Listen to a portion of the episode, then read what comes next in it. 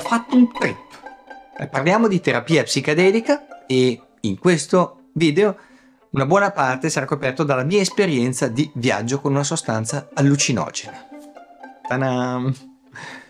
Per inciso non sto invitando nessuno a fare uso di sostanze che non siano, come dire, lecite, che non siano consentite dalla legge del nostro paese. La sostanza che ho usato in Italia è vietata, quindi non fatelo qui in Italia.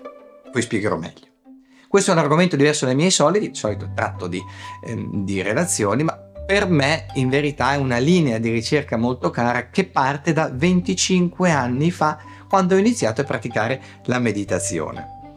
E questo è un aspetto che mi va di condividere con chi magari fosse interessato a questo argomento. Ma andiamo per gradi e velocemente, velocissimamente un po' di teoria. La terapia psichedelica è una tecnica, un insieme di tecniche che prevedono l'uso di sostanze eh, appunto psichedeliche. E queste possono essere l'LSD, la MDMA o la psilocybin, che non mi ricordo mai come si chiama in italiano, ma è quella parte di funghi allucinogeni che appunto serve per dare questa esperienza ed è quella la sostanza che ho usato io in questo mio esperimento. Queste sostanze sono state usate a lungo negli anni 50, poi 60, è venuto fuori un bel casino perché in particolare si usava l'LSD, quindi sono state vietate e solo da 10 anni, forse anche 15 anni a questa parte, eh, le scuole, le università sono riuscite a riattivare questa ricerca che anche tanto tempo fa aveva comunque dei risultati promettenti, se non poi che è stata usata male o è stata usata da tante persone, quindi è stata bloccata. Eh, le università che hanno reiniziato ad occuparsi di questa cosa sono la John Hopkins, la California University e l'Imperial College nel Regno Unito. Attenzione, stanno facendo degli studi, sono promettenti, i risultati preliminari sono promettenti, ma sono prematuri per quanto riguarda l'efficacia come terapie di cose tipo la depressione maggiore farmaco resistente e altri tipi di patologie. Quindi non c'è ancora nulla di sicuro. Eh, ci sono casi eh, in cui tuttavia nella somministrazione, in questi esperimenti, ci sono stati dei problemi quindi le persone hanno poi dopo dovuto rivolgersi a uno psicologo piuttosto che a uno psichiatra perché l'esperienza, non tanto da un punto di vista fisico, perché le, do, le, le, le soglie di tossicità sono altissime, ma da un punto di vista psicologico hanno avuto delle brutte esperienze, qualcuno magari ha anche insomma, sviluppato dei sintomi seri, per cui ecco ancora una volta eh, bisogna andarci con calma e cercare di capire meglio. Ora io non voglio spaventare nessuno, bugia, un, vo- un po' voglio spaventare chi mi ascolta, nel senso che non vorrei che eh, tu che mi ascolti eh, provassi a farne uso al di fuori di un setting ufficiale, perché il mio lavoro è lo psicologo e io faccio il bene delle persone, sia mai che inviti qualcuno a farsi del male. Ad oggi, a dire la verità, c'è un unico modo di provare in sicurezza, di quello di partecipare alle sperimentazioni. Basta andare a cercare su internet o magari scrivetemi, ci sono delle università che stanno facendo le sperimentazioni e accettano dei soggetti che vogliono un po' fare da cavie. Però lo fanno in un ambiente protetto con magari eh, lo psicologo vicino, una parte medica pronta a intervenire. Poi a dire la verità ci sono anche altri modi, che sono quelli di partecipare a ritiri all'estero, dove appunto certe sostanze sono permesse e certe aziende si sono messe a organizzare ehm, ecco, dei riti, potremmo chiamarli. Quindi questi sono gli unici due modi un pochettino più, più protetti. Quello mm, più sicuro è quello di partecipare a una eh, sperimentazione. E dicevo, queste, eh, queste esperienze si sono mostrate valide per adesso nei risultati preliminari per certe patologie, ma sembra anche che facciano fare un bel salto di qualità alla vita di, delle persone che le provano e che non hanno delle patologie. Quindi mi fermo qui adesso con la teoria perché voglio raccontare quella che è stata la mia esperienza. Se vuoi poi approfondire la teoria mi scrivi e ti do una sfilza di libri e di ricerche e di spunti che ti annoi. Quindi, la mia esperienza psicadelica. Ta-da! È stata fatta ovviamente dove era legale farla, quindi non qui a casa nostra, non qui in Italia, e, ed è stata fatta eh, in un modo fai da te, perché mi sono arrangiato abbastanza, ma strutturato. Mi spiego meglio, strutturato perché ho seguito pari pari il eh, protocollo della John Hopkins, oltre a essermi consultato con dei colleghi all'estero che eh, avevano della conoscenza in merito. Ho pensato quindi io a sistemare il setting, che è l'ambiente, eh, e anche il set. Il set significa mindset, quindi mm, la, l'attitudine e la dichiarazione degli obiettivi che mi prefiggevo durante questa esperienza. Ovviamente questo esperimento ehm, non aveva scopi ricreativi, ma aveva uno scopo mh, mm, enteogenico, cioè uno scopo di andare dentro di me, uno scopo di migliorarmi come una persona, uno scopo di capire meglio alcuni aspetti eh, di me, in particolare aspetti legati alla dissoluzione dell'ego, che è uno mh, diciamo eh, degli stati che si possono raggiungere anche durante eh, la meditazione, da qui il collegamento al mio interesse per la meditazione.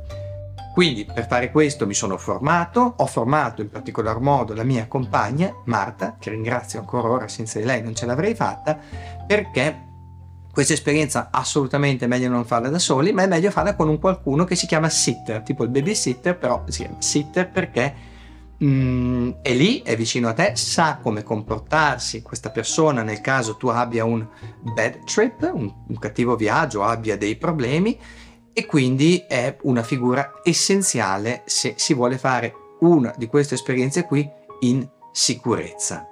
Il sito quindi riduce eh, i rischi associati a questa pratica.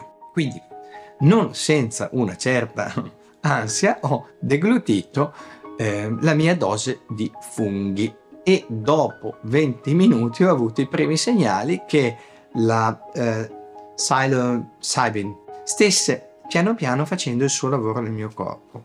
La mia esperienza è stata fatta con il protocollo Hawkins e quindi questo pretendeva che io mi chiudessi gli occhi con una di quelle mascherine lì per, per, per quando si vola, no? che si mettono sull'aereo, e ascoltassi della musica in una playlist ufficiale.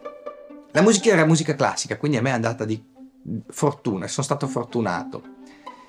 Ecco, quindi mi sono messo lì con la musica, la, la, la benda, eccetera, eccetera. L'ho fatta da meditatore, quindi eh, sono partito on, con questa meditazione seduto in un letto e devo dire che l'inizio è stato abbastanza brusco. Ho avuto una paura matta. Ho avuto tanta paura al punto che a un certo punto mi sono tolto la benda e le cuffie e ho detto basta, cioè no, basta. No? Avevo sensazione di freddo, avevo qualche brivido, ehm, avevo la necessità di deglutire più spesso eh, di quello che di solito faccio e questo mi ha fatto passare la voglia. Ma eh, ahimè, ormai era troppo tardi, avevo ingerito la sostanza e, e, e questa adesso me la devo smazzare in pratica. Quindi ehm, anche se conoscevo gli effetti, proprio perché ho studiato, ho studiato per dei mesi e sapevo eh, cosa aspettarmi, sapevo che sarebbe stata una cosa eh, transitoria, ho avuto una grande paura.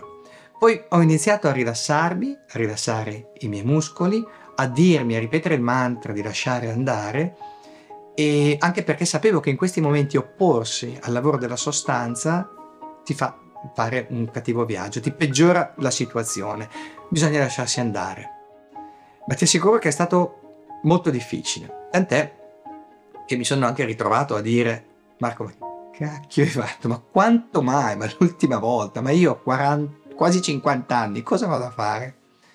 Poi però non so cosa sia stato il fatto che le condizioni fisiologiche mie siano tipo la sensazione di freddo se ne sia andata, i tremori se ne siano andati, ehm, il fatto che mi sia ascoltato nel dirmi lascia andare, oppure semplicemente ho anche pensato il fatto che la sostanza abbia quasi staccato la spina dal mio cervello, ecco, qualcosa di questo è successo e, eh, e, poi dopo c'è stato un, un, evento, una serie di eventi indescrivibili e questi sono indescrivibili per due motivi.